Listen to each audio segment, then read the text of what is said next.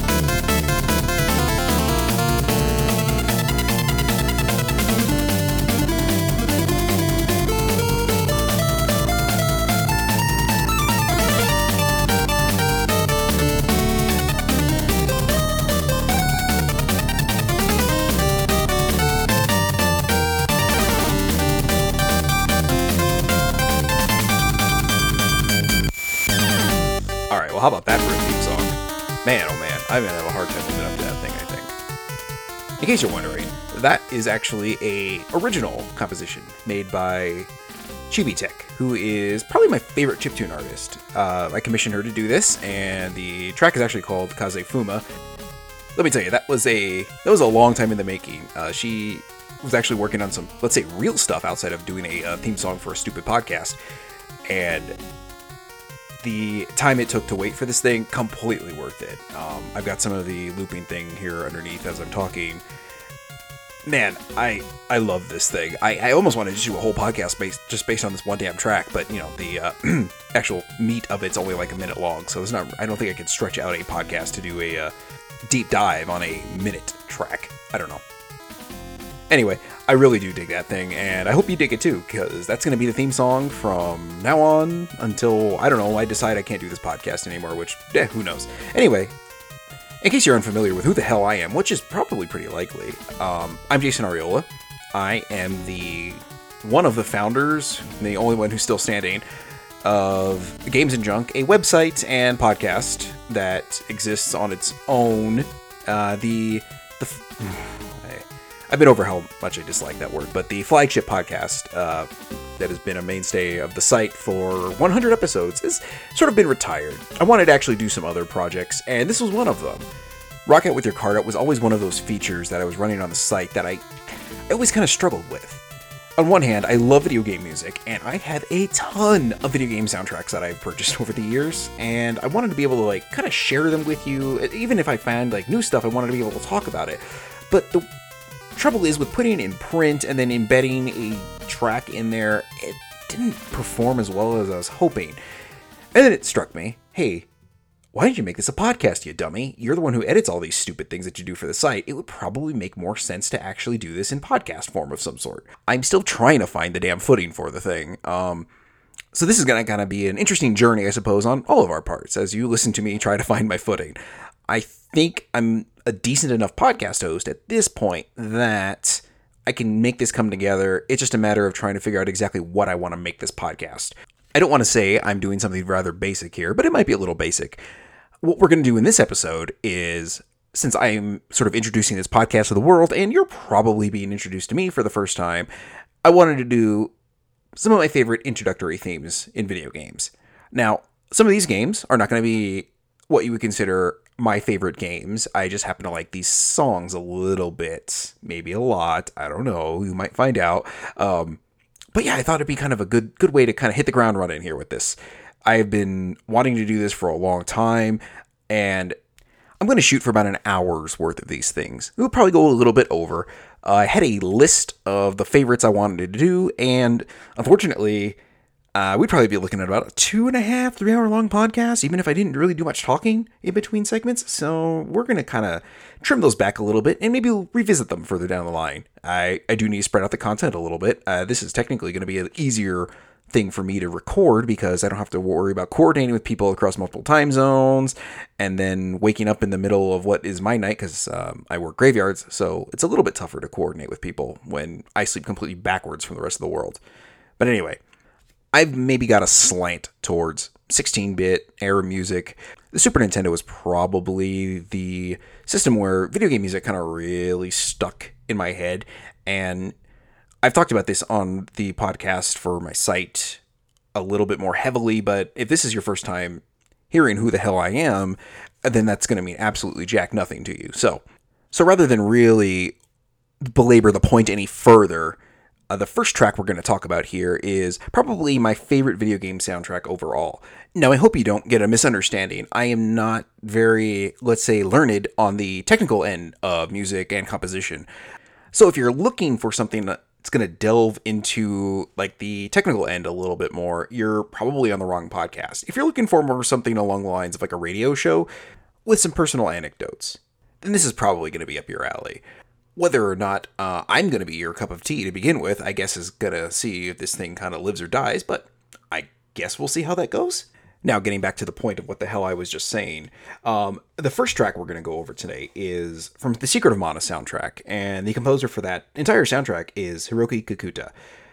The track we're going to be going over is Fear of the Heavens. Now, again, this is one of my favorite soundtracks overall, so I might be a little bit biased as far as this being my favorite introductory theme for a video game. So I don't know. Uh, I think the way this track is structured is just very fitting of Secret of Mana as a game. Now, it does this very morose, kind of melodic, sad intro. I guess morose and sad are sort of hand in hand with each other. But anyway, and about halfway through, it does this buildup where it kind of gives you a sense of of hope of something going on that is gonna climax and maybe everything's gonna turn out okay and then it slowly fades back and kind of goes back into the maybe not sort of aspect. Now i'm not going to deny i could be reading a little too much into it just because i know what happens in secret of mana so maybe i'm sort of uh, planting my own take on the opening theme. But i think Fear of the Heavens does a marvelous job of not only setting up the game as a whole, but also the rest of the soundtrack with giving you a little bit of a taste of the different themes. Um, granted, there are some other themes in there that uh, aren't just you know sad. Uh, Secret of Mana does have its moments of peppy little things to it. We'll say Fear of the Heavens really doesn't have that, but I think as the overall, we'll say, structure of the story goes, Fear of the Heavens is a very fitting way of explaining exactly what the overall thing is for Secret of Mana. So, without me bantering on any further, why don't we go ahead and listen to Fear of the Heavens instead?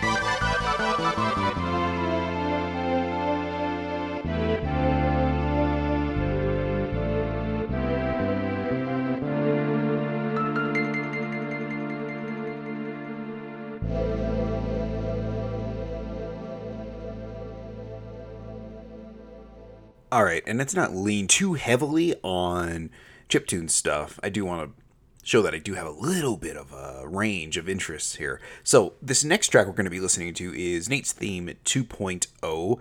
That is by Greg Edmonson, and that is from Uncharted 2 Among Thieves. Now, I just really like the build up on this one in particular.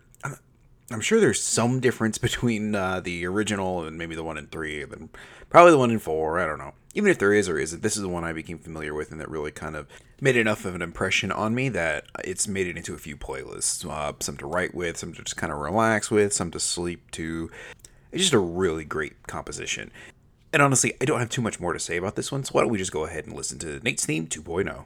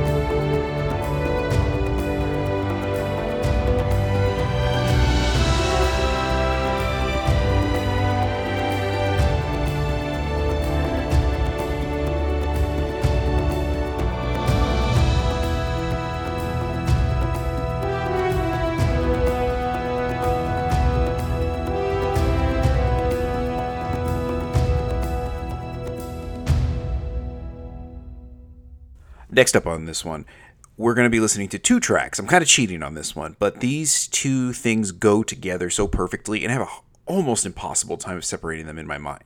The tracks I'm talking about are the title and opening demo theme from The Legend of Zelda A Link to the Past. Now, both of those and the entire soundtrack, and if I'm recalling correctly, the entire sound design is actually done by Koji Kondo, who if you have any familiarity with early NES stuff, he, or at least Nintendo made NES stuff, he had a lot to do with the compositions for those soundtracks. As a matter of fact, he's going to be making another appearance on this episode a little bit later on, but we'll get to that when we get to that. So, anyway, there's a lot of visual representation in my brain whenever I listen to this. I get the kind of this storybook thing that they're setting up with the uh, war against Ganon to lock him into the Golden Land, which eventually you know gets corrupted and turned into the Dark World. And at that point, Link to the Past was probably the most epic, as want as I am not to say that word, but the most epic video game I had played to that point. So having this storybook presentation and this just incredible piece of music put in there it was just so well designed for what it was doing that it really really hit it home for me and it almost made me like watch that introductory sequence every single time or the opening demo sequence anyway. Every single time that I got the game going it was just it really set the tone for the game and really kind of like set the stakes I think really well. So maybe without the visual representation it doesn't strike you quite as hard if it's not totally ingrained in your brain like it is for me but I'll let you make that call as we play the title and opening demo themes from A Link to the Past.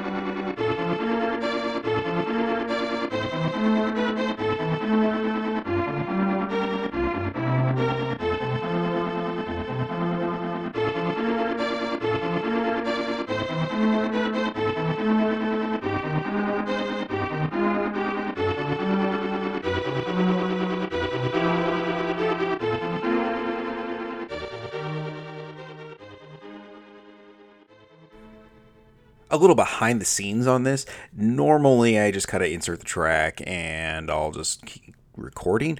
That one actually, I listened all the way through again. It's just I don't know. Like I said, that that song always takes me back to a certain time in my life that I, you know, recapturing your youth. The whole reason I play video games, basically, I think, in, in some sense. Anyway, um, getting away from that, we're going to go on to our next one, which is from a game that came out in the. Well, it came out before Final Fantasy VII, but was sort of just stuck in its, shadow for the rest of its existence. Uh, the song I'm talking about is Into the Wilderness from Wild Arms. Yes, Wild Arms, the little bastard child to Final Fantasy VII. It's kind of strange that this came out before it and is mostly regarded as kind of just a B tier, which I mean it is a B tier RPG, but a B tier RPG that is completely overshadowed by Final Fantasy VII. So the thing that I dig about this is just how much of a Western theme there is. I'm not normally a particular fan of the Western style music, I suppose. But I think throwing in the uh, the whistle in there, which has kind of become a series mainstay throughout. Uh, but this version in particular is the one that I enjoy more than any of the others.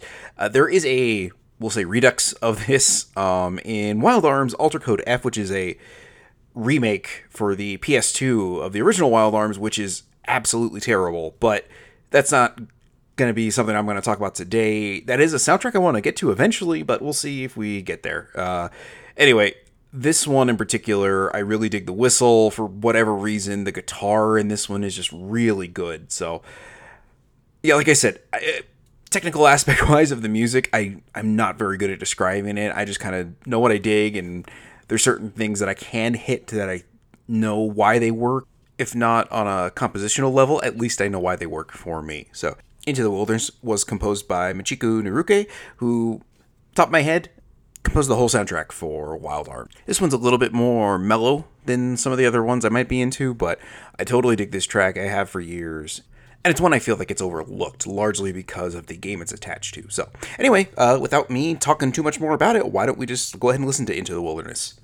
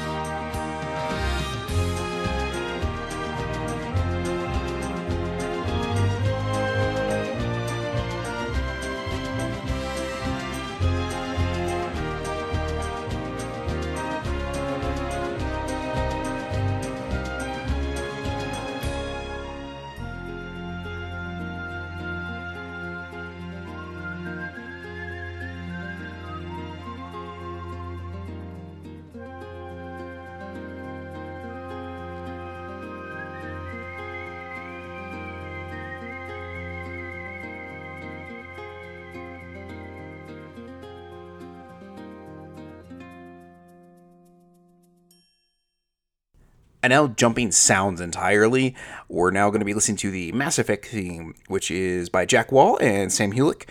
This is almost the polar opposite of what uh, Into the Wilderness is, as this one relies very heavily on synths, especially the intro. Now, the thing I really dig about the Mass Effect theme is the way it starts off very synth heavy when it's showing more of the, I guess, technological stuff. And then as the people are introduced into this opening sequence a little bit more, it changes from relying so heavily on synth to natural instrumentation. You hear a lot more strings in there, you hear a little bit more percussion. I'm not 100% sure that was intentional, but man, if it was, they nailed it. Even if they weren't really intending on that, boy oh boy, they they stumbled on something pretty great with that. The the whole thing with this piece is that it really sets up the Mass Effect soundtrack. Now, it, the second and the third one rely a little bit more heavily on um, we'll say orchestral stuff versus what Mass Effect does, which is rely a lot more heavily on synth. And it really gives this kind of 70s sci-fi feel to it without making it sound dated at the same time, which I think is kind of a feat in of itself. And much like what I feel the opening demo for Link to the Past does for that one, the Mass Effect theme really sets up the adventure you're going to be going on. It just really is building to something, and you can feel that that track is building to something grandiose. And as much as I hate to lean back on that word again, but epic, I think anything that spans an entire galaxy, I think you can go ahead and call that an epic. So I'm going to go ahead and play the Mass Effect theme for you. What I do encourage you to do is after this podcast or maybe in the middle of this, I don't care when you do it, but I want you to check this out is look at the opening sequence to the original Mass Effect and pay attention to the music and when the instrumentation changes because I think it's a really cool effect that's incredibly subtle and maybe gets not noticed very often. So, and once you've had a chance to digest this, uh, go ahead and go look this up on YouTube. I think it's well worth looking into because it's a pretty cool effect.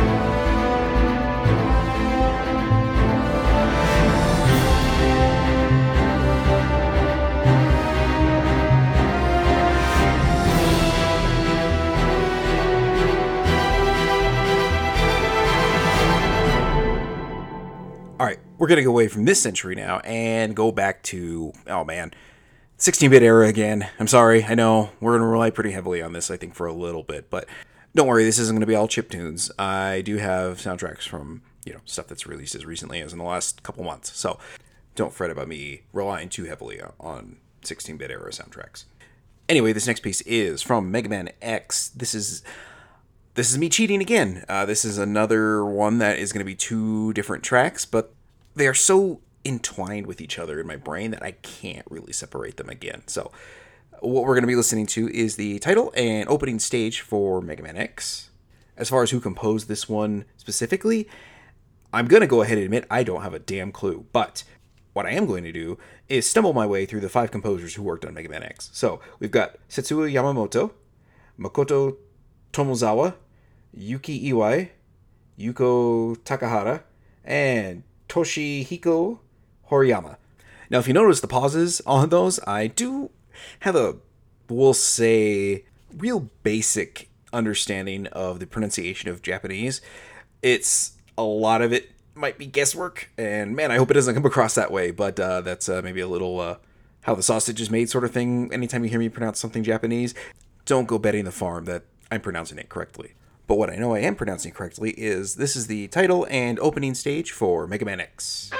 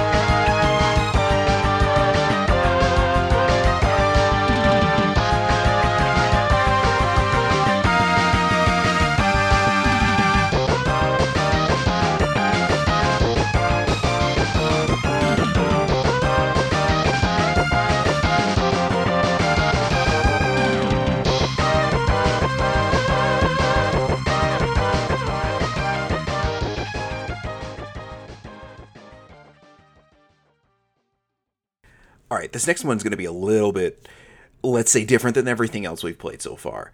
I think you can kind of get a good sense for what I like, but this one might be a little bit out there comparatively. This is from the original version of Lunar Silver Star for the Sega CD. Actually, let me rephrase that. This isn't from the original Japanese version of Lunar Silver Star. This is from the version that Working Designs localized for the Sega CD. Now, the original version of this track was a little bit more, as I'm seeing quoted in the uh, Bastion of Truth, that is Wikipedia, less lovey dovey sounding and wanted a greater sense of urgency. So, this is what they came up with. Uh, I, I think it actually did a pretty good job of conveying that want.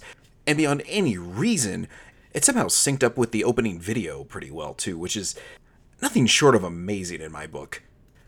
Now, the lyrics were redone by Victor Ireland, who was also the head of Working Designs.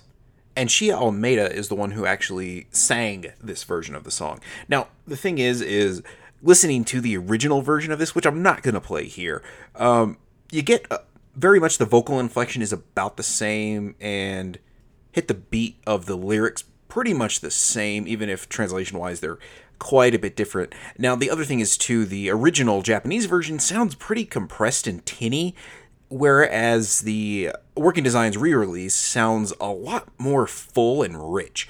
That's something you can go ahead and go look up on your own. It's really pretty easy to find. Um, it actually will probably be the first result that you look up if you look up Lunar Silver Star opening theme. What it really boils down to is I prefer the English version of this it just has a much more i think a lot of it does have to do with the fact that it's more full sounding but it just has that sense of urgency that i kind of prefer to the more laid back japanese thing. This song really just reeks of the early 90s maybe even the late 80s for me. You kind of get this image of somebody rocking uh, leg warmers and a headband dancing to this thing. The we'll say cheesy little record scratches that they throw in there with the electric guitar solo that, you know lasts all of 10 seconds for a two minute song but anyway. It never officially got a name but based on the lyrics people have just called it fighting through the darkness. And having said it that way i really unfortunately don't have a smooth way of transitioning into it. So here's the awkward transition to fighting through the darkness. I'll get better at this i promise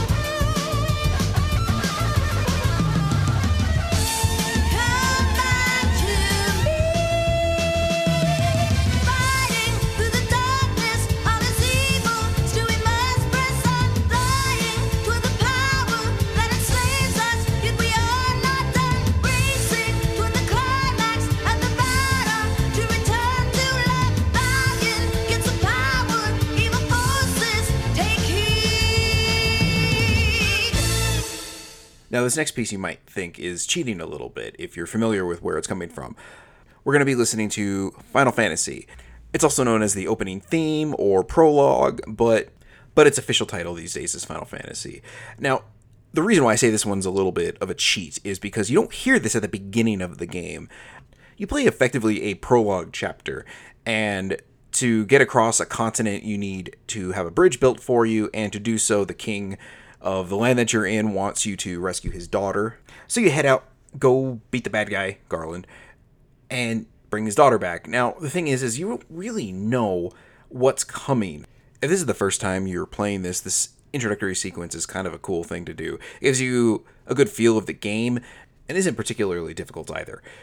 What really caught me off guard when I heard this piece the first time was just going over the bridge and then you get what I would consider a cutscene.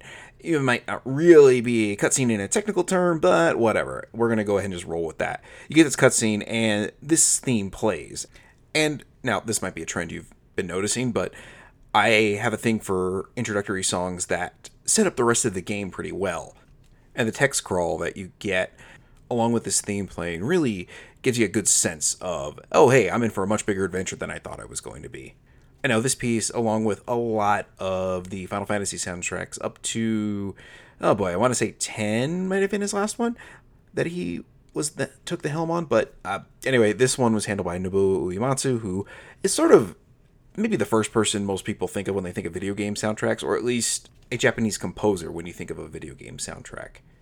This theme has been redone to hell and back. It gets reused in a lot of more contemporary Final Fantasies there's a good reason for that. This track is really, really a wonderful piece of composition, and I'm incredibly impressed with just how well, not just any iteration of this is held up, but how well the NES version is held up. I did a little research looking at the remakes of this. Um, if you're unfamiliar, the original Final Fantasy has been remade for, you know, mobile phones. Uh, I think think the Wonder Swan, uh, the PSP, the PlayStation One. This game has gotten a lot of re-releases, and this track has gotten a lot of, we'll say, rearrangements of sorts. But I think the original is the one that is held up the best in a sense. And that might have something to do with my age, I suppose. I remember playing this as a kid, and it's always kind of stuck with me. So I want to go ahead and try to get this stuck in your head too, and to think about every time you play a Final Fantasy game, listen for this theme because it does pop up quite a bit, even even if it is becoming a little bit more subtle and less used at times than it has been in the past.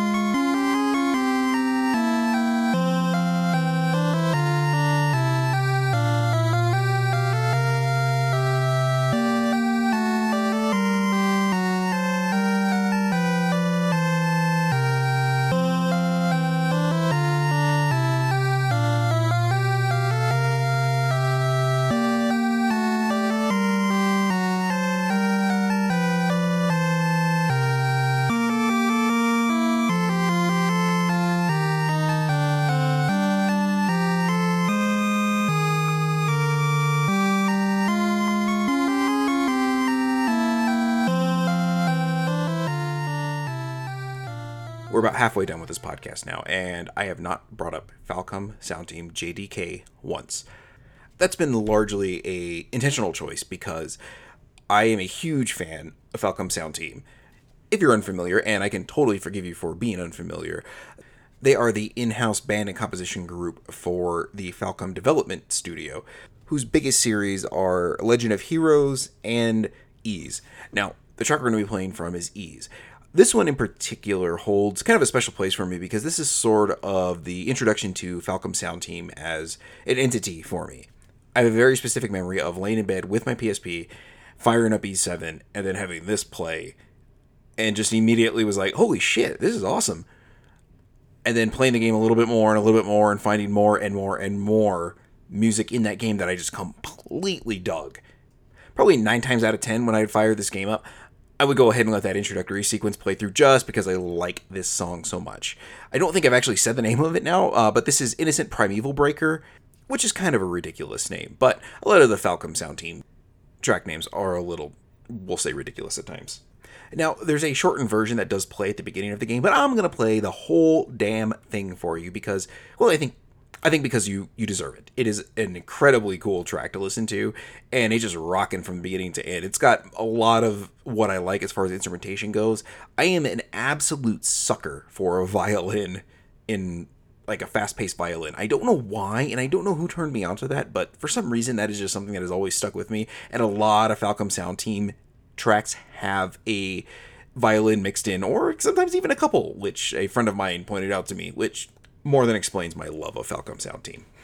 I've also got a little bit more of a personal reason for being into this song now, maybe more so than I did before, but that's probably going to be on the next episode. Uh, I don't want to show my hand too too much, but the an episode I've got planned that I'm going to be recording soon is an Ys Seven based one. That, that was something I wanted to hold off on doing for a while just because I wanted to get a little bit more situated with this podcast before I went ahead and rolled that out. But circumstances have arisen that sort of make me want to do it sooner rather than later. But that's neither here nor there. So, without me stepping on this one any further, this is Innocent Primeval Breaker from the Ys Seven soundtrack.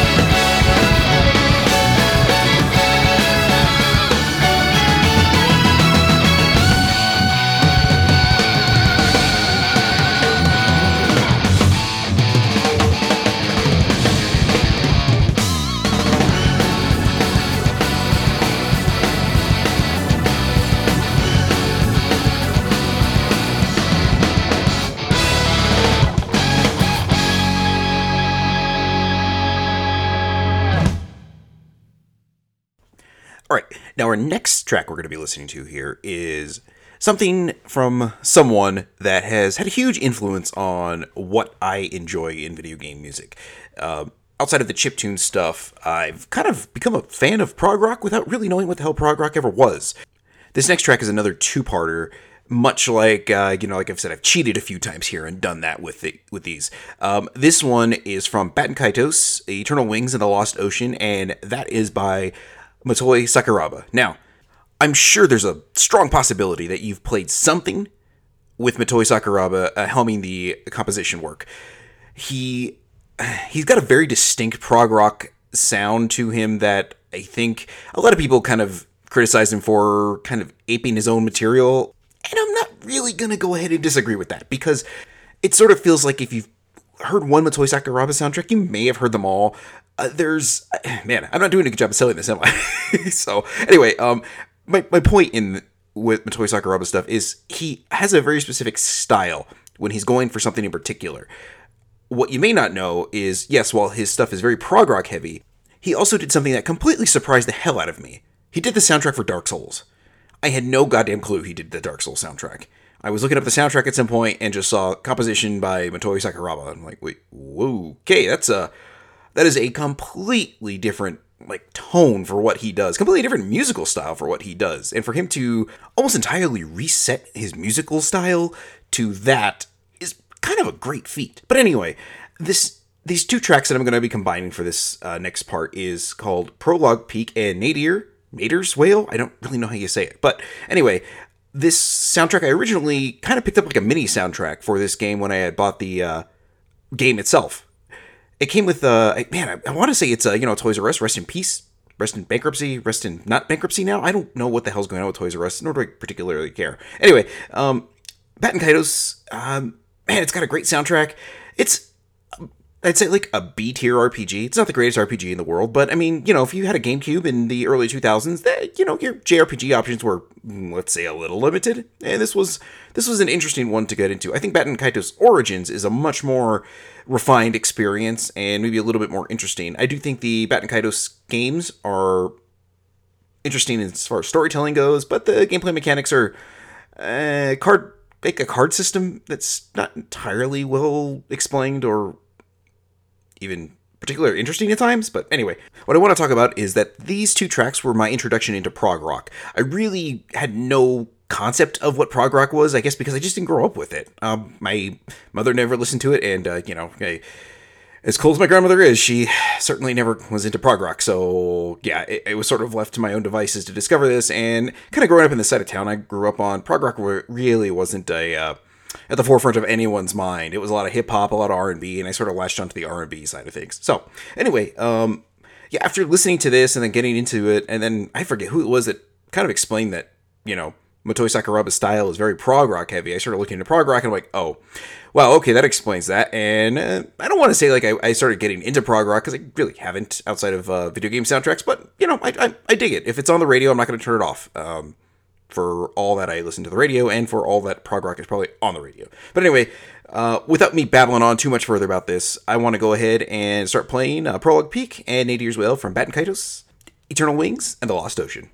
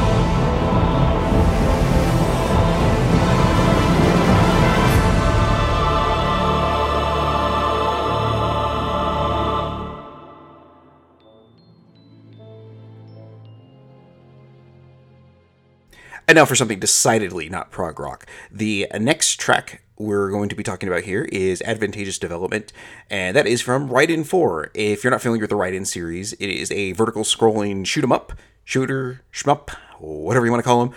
Uh, you know my penchant for not enjoying the word shmup nor uh, Metroidvania, but whatever. Uh, for long-time listeners of the podcast that has now been retired, the main podcast of this site, it um for a long time, Advantageous Development was the intro theme that we used. I actually switched back to it quite a ways back, just because I kind of got tired of, I guess, digging up new music every single episode, and we already had the MP3 of it fading out nicely, so I was like, hey, you know, I'll just continue to use this. But yeah, that was with the original two guys I started this podcast with who haven't been involved with it for five, six years now at this point. I don't know. I don't really know how long it's been. Um, yeah, it took five, six years to get uh, you know 100 episodes out so whatever. Anyway um this thing has a lot of i don't want to say nostalgia for me just because of it being our theme song for a long time but i also just really dig the Raiden 4 soundtrack. Now Raiden 4 or rather its soundtrack are composed by go sato and akira sato. So Without me going on too much further about that, why don't we just go ahead and play Advantageous Development from Raiden 4, and you can just um, if you've been a long-time listener of the flagship retired podcast, uh, you can have a nice trip down memory lane while we go ahead and jam out to this.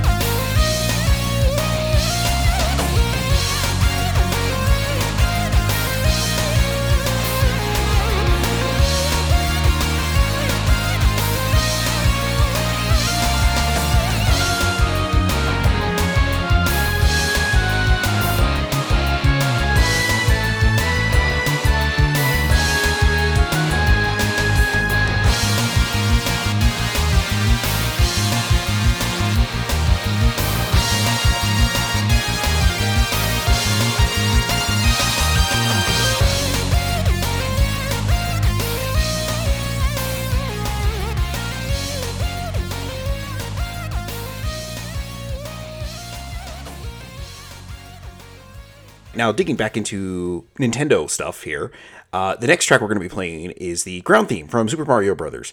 Now, it might be a little cliched at this point to, you know, put this in here, but I, I am an NES kid. You know, I kind of got my start on the NES, and Super Mario Brothers was sort of the video game that got me and, you know, a ton of other people uh, playing video games. You know, I, I think I've talked about this before previously, but, you know, there's possibly a good section of people who have never heard the original podcast who are just dying to hear what my video game history is. Uh, I, I, say that with every ounce of sarcasm that I can possibly drip out of my mouth. Anyway, um, my very first video game I remember playing was Rambo for the NES, except I have this weird memory of it being like terrible looking. And it's not because it actually wasn't so great looking, but it was because um, if you're familiar with the NES, you put a card in, and sometimes it gets those weird, like glitchy kind of thing where just the picture's just completely jumbled and there's like ones and zeros and just oddball like textures everywhere. I don't know if textures is the right word for it, but you know what I'm talking about.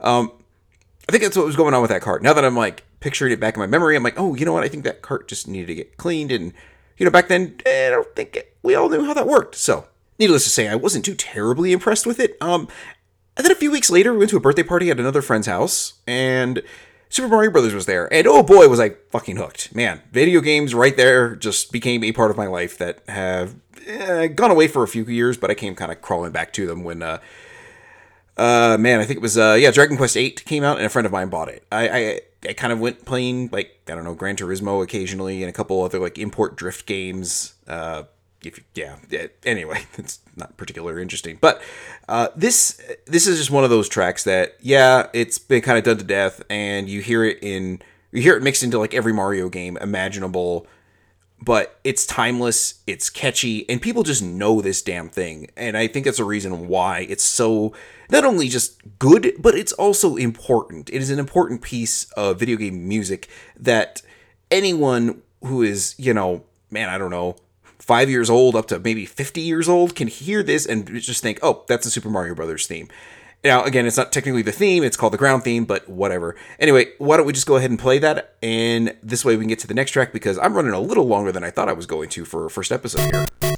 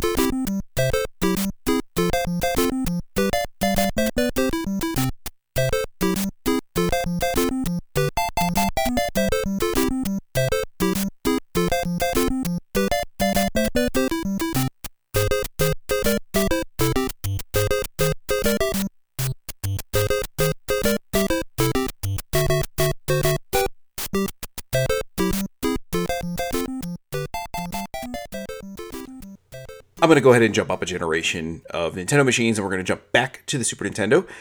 I know I said I'm not going to rely too heavily on that system, but we are going to rely on it a little bit just because of the era of my life that it came up in and how important that machine is to me. So this next track is another two-parter, I guess. Yeah, like I said, I'm cheating a little bit, but whatever. Um, the names of these are A Premonition and Chrono Trigger, which sort of kills the surprise of where this is coming from. So obviously, this is a soundtrack that was done largely by Yasunori Mitsuda. I'm willing to bet he did this part, but um, eventually he kind of burned himself out. And uh, Nobuo Uematsu, who is sort of, uh, or at the time anyway, was sort of SquareSoft slash Square Enix, uh, like go-to composer for their RPGs. This was, or he basically took over after Mitsuda sort of uh, worked himself nearly to death on this soundtrack. This was Mitsuda's first role as the composer for a soundtrack in its entirety, or at least it was supposed to be. Um, he this was sort of a uh, put up or shut up moment for him.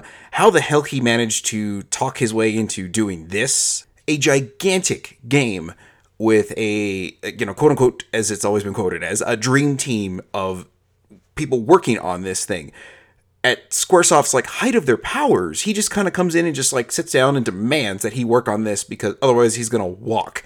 And they gave it to him. And god damn it, if he didn't uh, if he didn't deliver on this, uh, it is an incredible soundtrack. But I don't think I need to tell you that. Um, if you have any familiarity with video game music and like RPG stuff, Chrono Trigger is sort of just one of those timeless, accepted things of yeah this is great. Uh, there, there's like really no arguing with it. There's almost no clunkers that i can think of maybe outside of like that johnny theme which is eh, whatever. I mean that whole johnny segment is probably the only weak part of that game. But anyway why don't we just go ahead and listen to a premonition and chrono trigger from chrono trigger. Yeah that was interesting wasn't it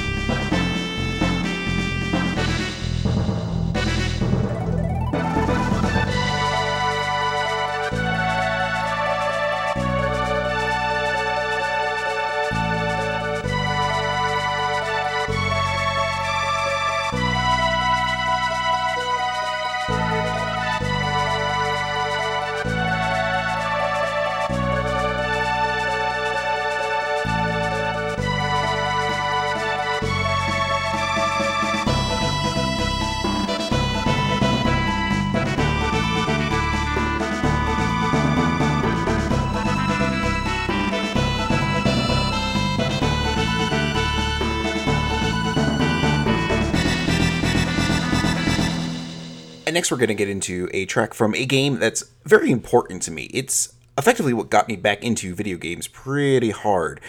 I had fallen off video games for a while. It, it it's not that I lost interest. I was always playing something like Gran Turismo or eh, I don't know something kind of silly, pointless. It was just it was more of a casual hobby than the I don't want to say uh, the only hobby I have basically right now outside of this and the you know the four other podcasts I do. God, I don't know what the hell's wrong with me. Neither here nor there.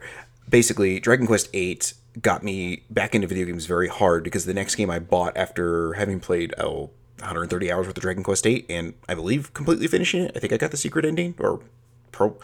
I don't know, whatever that was. Uh, you know, the additional 15 hours of grinding against crazy hard enemies to get more powerful and just see the ending again. But yeah, anyway, this is the overture for Dragon Quest VIII, and it's largely the same overture as every other Dragon Quest slash Dragon Warrior uh, game has ever used. The composer is Koichi Sugiyama, who has said some things recently and in the past that eh, you know, aren't so great. Kind of kind of gives an indication that uh, he's politically not so great and might actually have some uh, we'll say views that kind of make him a piece of shit. But anyway, uh, he. I don't want to get into the Dragon Quest XI soundtrack either because he feels like he kind of mailed that into. I don't know. Uh, at this point, it just feels like he's cashing a check for this. But the overture for Dragon Quest uh, always kind of takes me to a place, like mentally, that I just, I don't know, brings me a little bit of peace puts me back in a good spot in my life where I was like rediscovering like how much I love video games again. So separating the art from the artist for this one, it's a little easier for me just because there's 130 hours worth of experience uh, of me playing something and hearing this every time I fired up the game. So I don't know, it, it it's a little bit easier to separate the two. But anyway, without uh, further going on, this is the overture from Dragon Quest VIII.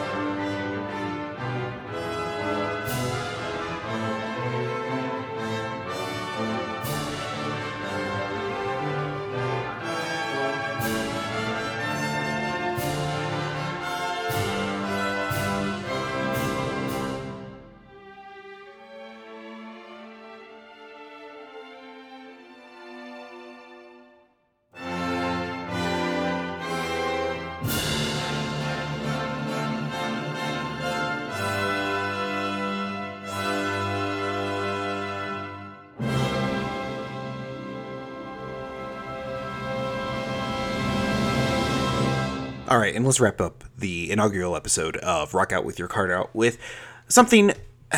Man, I don't know. Like I said, I'm cheating here a little bit, but these these are three tracks that all link together very well in my brain because they all kind of play through the introduction to the first stage of Panzer Dragoon Orta. These tracks are Follow the Ancient World, Dragon Mares, and City in the Storm. And the soundtrack was composed by Saori Kobayashi, who, if I'm not mistaken, actually composed the music for the three previous uh, Panzer Dragoon titles.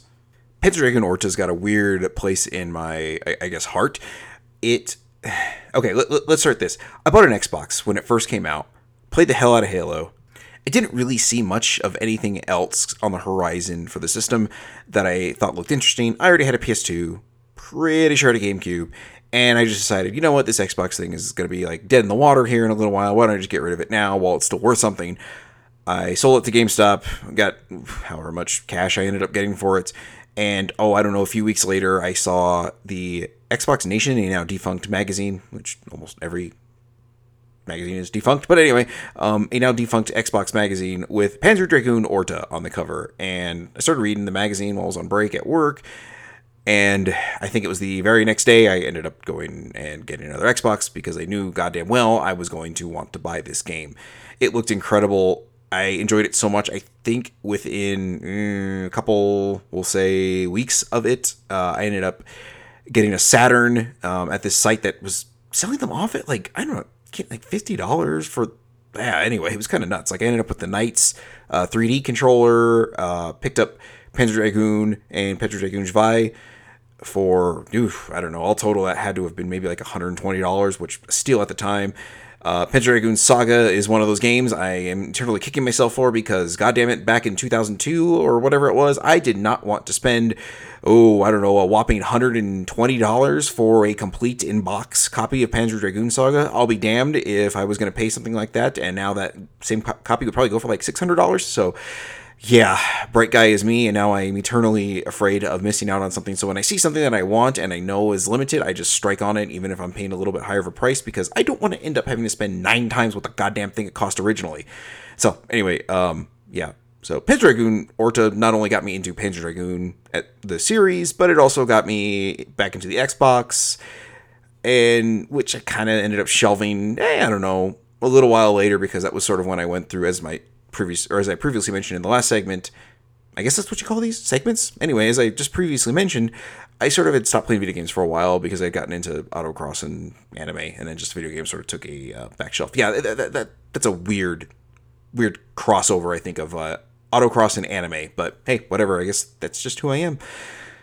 so anyway, normally I would say, hey, without me talking too much more, I want to go ahead and get us to the next track. But since these are the ending tracks to this episode of Rock Out With Your Cart Out, I did actually want to go ahead and do, do a little plugging. Uh, you can follow me personally on Twitter at Jason Ariola. You can follow my website that this podcast is attached to at Games and Junk. And you can follow Rock Out With Your Cart Out on Twitter at, well, at Rowyco Podcast. That is R W Y C O Podcast.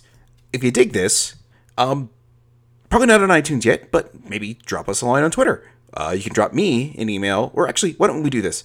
You can drop me an email for this podcast. Just put Rowyco in the title at podcast at gamesandjunk.net.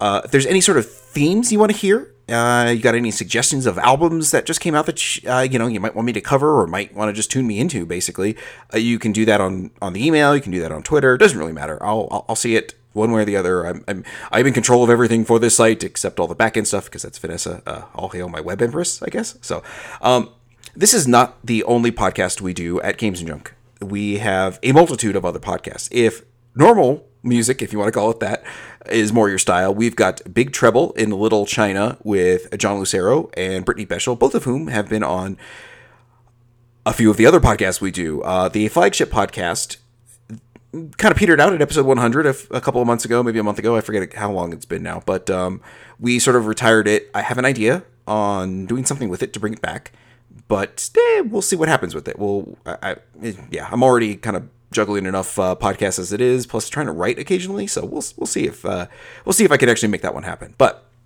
we've also just got uh, another podcast called Multimedia Failure that we just launched that we cover the history of video game movies. Now, we're starting from the very beginning. Sort of. We started with Super Mario Brothers, and uh, by the time this goes up, the second one won't be up, but it will be up the week after this one.